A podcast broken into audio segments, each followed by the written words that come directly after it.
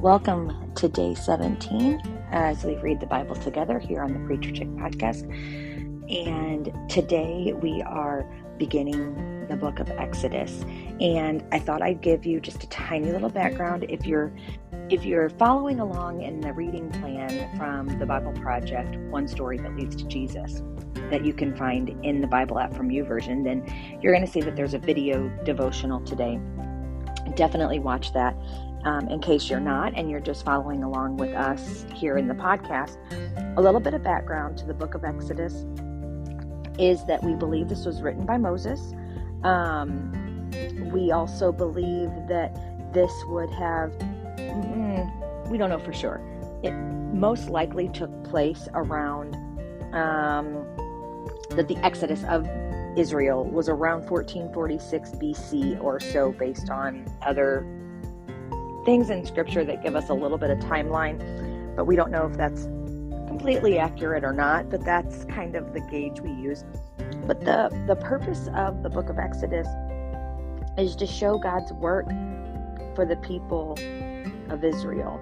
Um, that his heart was to lead them, to dwell with them, and um, he rescued them so that his name would be known. Um, and that's what this is all about. So, without any further ado, let's get going. We are reading Exodus chapters 1 through 3 and Psalm 17 today. These are the names of the sons of Israel who came to Egypt with Jacob. Each came with his family Reuben, Simeon, Levi, and Judah, Issachar, Zebulun, and Benjamin, Dan and Naphtali, Gad and Asher. The total number of Jacob's descendants was 70. Joseph was also already in Egypt. Joseph and all his brothers and all that generation eventually died, but the Israelites were fruitful, increased rapidly, multiplied, and became extremely numerous, so that the land was filled with them. A new king who did not know about Joseph came to power in Egypt. He said to his people, Look, the Israelite people are more numerous and powerful than we are. Come, let's deal shrewdly with them Otherwise, they will multiply further, and when war breaks out, they will join our enemies, fight against us, and leave the country. So the Egyptians assigned taskmasters over the Israelites to oppress them with forced labor. They built Pithom and Ramesses as supply cities for Pharaoh. But the more they oppressed them, the more they multiplied and spread, so that the Egyptians came to dread the Israelites. They worked with the Israelites ruthlessly. They worked the Israelites ruthlessly and made their lives bitter with difficult labor in brick and mortar and in all kinds of field work. They ruthlessly imposed all this work on them.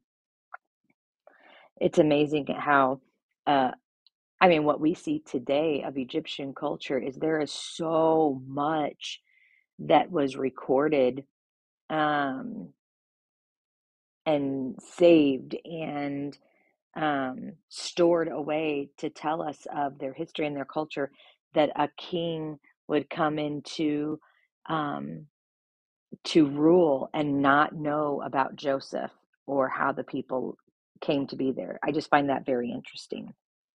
Anyway, the king of Egypt said to the Hebrew midwives, the first whose name was Shiphrah and the second whose name was Puah, when you help the Hebrew women give birth, observe them as they deliver.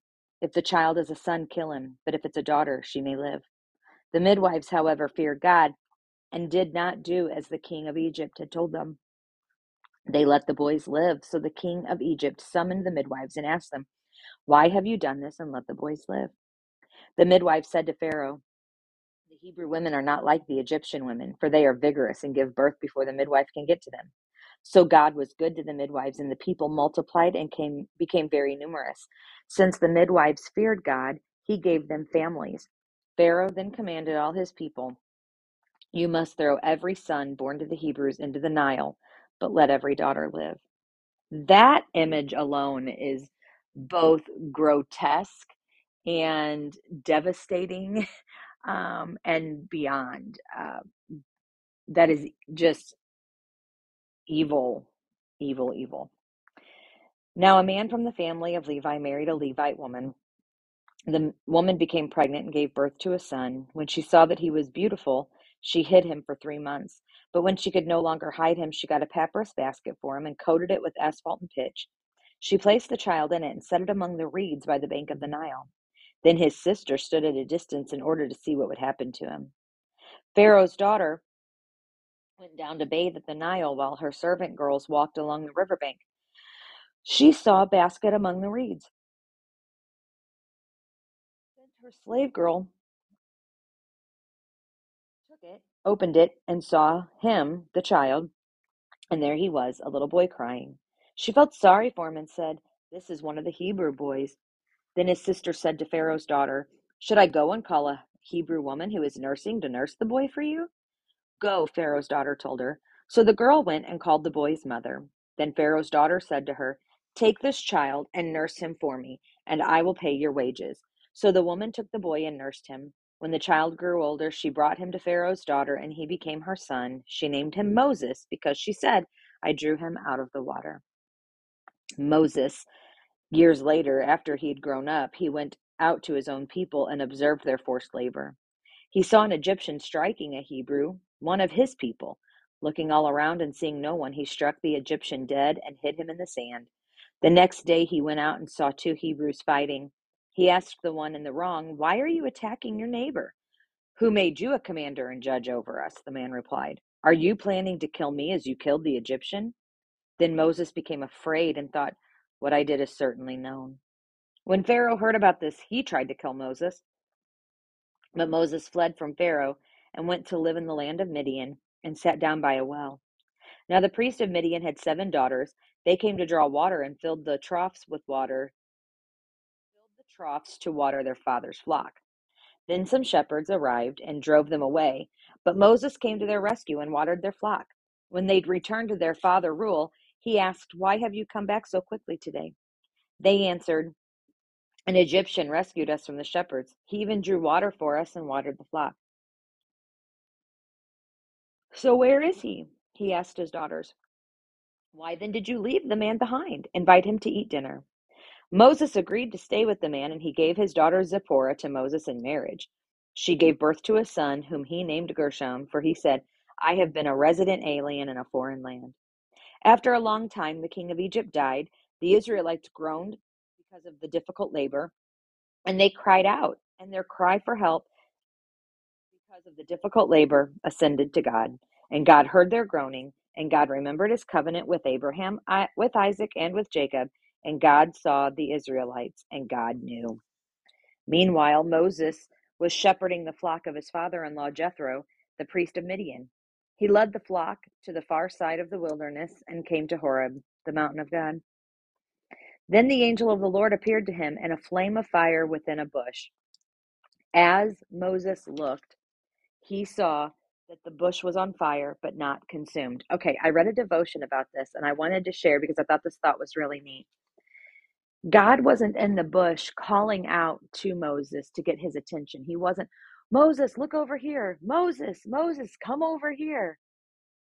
What we just read in verse um, 2 says, As Moses looked, he saw.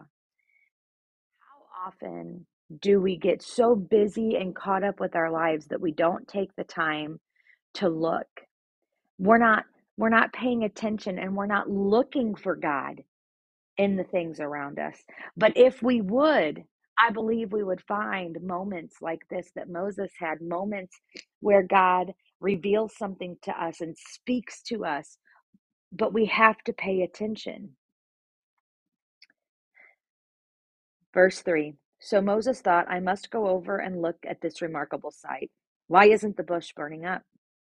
When the Lord saw that he had gone over to look, see here again, Moses saw, took notice of it. Then God called out to him from the bush, Moses, Moses. Here I am, he answered. Do not come closer, he said. Remove the sandals from your feet, for the place where you are standing is holy ground. Then he continued, I am the God of your father, the God of Abraham, the God of Isaac, and the God of Jacob. Moses hid his face because he was afraid to look at God. Then the Lord said, I have observed the misery of my people in Egypt and have heard them crying out because of their oppressors. I know about their sufferings and I have come down to rescue them from the power of the Egyptians and to bring them from the land to a good and spacious land, a land flowing with milk and honey, the territory of the Canaanites, Hethites, Amorites, Perizzites, Hivites, and Jebusites. So, because the Israelites' cry for help has come to me, and I have also seen the way the Egyptians are oppressing them, therefore go. I am sending you to Pharaoh, so that you may lead my people, the Israelites, out of Egypt. But Moses asked God, Who am I that I should go to Pharaoh, and that I should bring the Israelites out of Egypt? He answered him, I will certainly be with you, and this will be the sign to you that I am the one who sent you. When you bring the people out of Egypt, you will all worship God at this mountain. Then Moses asked God, If I go to the Israelites and say to them, The God of your fathers has sent me to you, and they ask me, What is his name? What should I tell them? God replied to Moses, I am who I am. This is what you are to say to the Israelites I am has sent you, has sent me to you. God also said to Moses, Say this to the Israelites The Lord, the God of your fathers, the God of Abraham, the God of Isaac, and the God of Jacob, has sent me to you.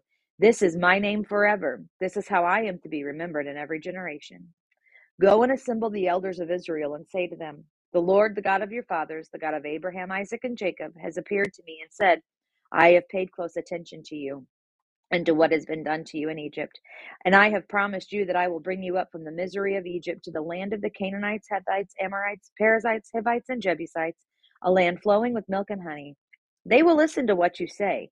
Then you, along with the elders of Israel, must go to the king of Egypt and say to him, The Lord, the God of the Hebrews, has met with us.